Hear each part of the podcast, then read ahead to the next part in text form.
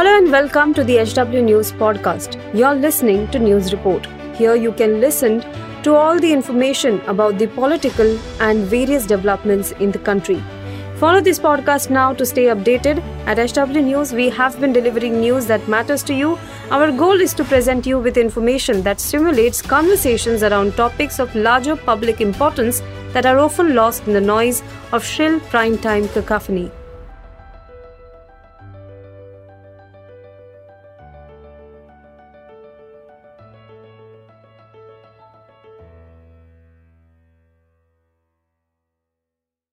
UP STF ने लखनऊ में संजय प्रकाश राय उर्फ़ संजय शेरपुरिया नाम के एक शख्स को गिरफ़्तार किया है, जो खुद को केंद्र सरकार का करीबी बताता था।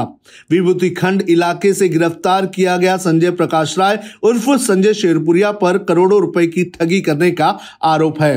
आरोप है कि उसने किसी को जाँच से बचाने के नाम पर ठगा तो किसी को खनन का पट्टा दिलाने के नाम पर करोड़ों रुपए की वसूली की।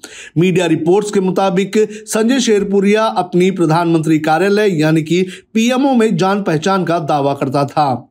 खबर के अनुसार पकड़े गए शख्स संजय शेरपुरिया ने 2019 के लोकसभा चुनाव से पहले मनोज सिन्हा, जो इस वक्त जम्मू कश्मीर के लेफ्टिनेंट गवर्नर हैं, उनको 25 लाख रुपए का लोन भी दिया था। मनोज सिन्हा ने अपने चुनावी हलफनामे में इसे असुरक्षित लोन बताया था। अभी तक की जाँच में पता चला है कि संजय शेरपुरिया, दिल्ली, गाजीपुर, अहमदाबाद, बड़ोदरा में कई फर्जी कंपनियाँ और एनजीओ से जुड़ा हुआ है। कई कंपनियों में संजय शेरपुरिया कागज़ पर कहीं नहीं होता, लेकिन जब भी उस कंपनी या एनजीओ का कोई सार्वजनिक कार्यक्रम होता तो वहाँ मुख्य अतिथि के तौर पर वो होता था। अपने दिल्ली दरबार में पैठ के चलते ही उसने अपने गृह जनपद गाजीपुर में भी खुद को बीजेपी का बड़ा नेता बताना शुरू कर दिया था। वो कई सार्वजनिक कार्यक्रमों में शामिल होता था और उनका आयोजन भी करता था।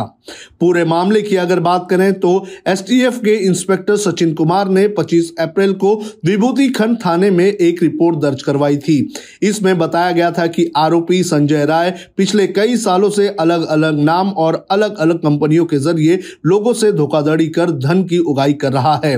बैंक से डिफॉल्टर है। उसने फर्जी आईडी बनाकर कंपनियाँ रजिस्टर करवाकर पैसों का लेन देन किया। सरकार वो बड़े अधिकारियों तक अपनी पहुँच बताकर उसने लोगों से धन उगाई भी की। मनी लॉन्ड्रिंग, हवाला और टैक्स चोरी जैसे काम भी संजय शेरपुरिया करता था। पीएम समेत तमाम बड़ी हस्तियों के साथ अपनी फ़ोटो को बिना अनुमति के पोस्ट कर लोगों को भ्रमित कर वो ठगने का काम भी करता था। एक उद्योगपति का केस रफा दफ़ा करने के लिए उसने 21 और 23 जनवरी को कुल 6 करोड़ रुपए अपने खाते में डलवाए थे। आपको बता दें कि संजय शेरपुरिया का मामला सामने आने के बाद ईडी हरकत में आ गई है और ईडी अब उसके अलग अलग ठिकानों पर रेड कर रही है। वहीं कोर्ट की अगर बात करें तो कोर्ट ने संजय शेरपुरिया को छह दिन के लिए रिमांड में भेज दिया है।